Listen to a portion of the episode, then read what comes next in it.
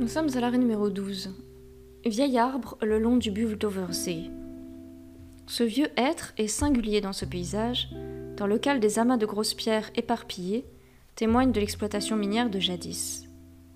Des kilomètres carrés de forêt ont été défrichés pour l'exploitation du minerai de fer. Ce être est plus âgé que ses pères avoisinants. Pourquoi aurait-il résisté à l'essartage Remplissait-il une certaine fonction en servant par exemple en été d'abri contre le soleil pour les ouvriers Était-ce une marque pour délimiter une frontière? Seul ce vieux être connaît les réponses à toutes ces questions.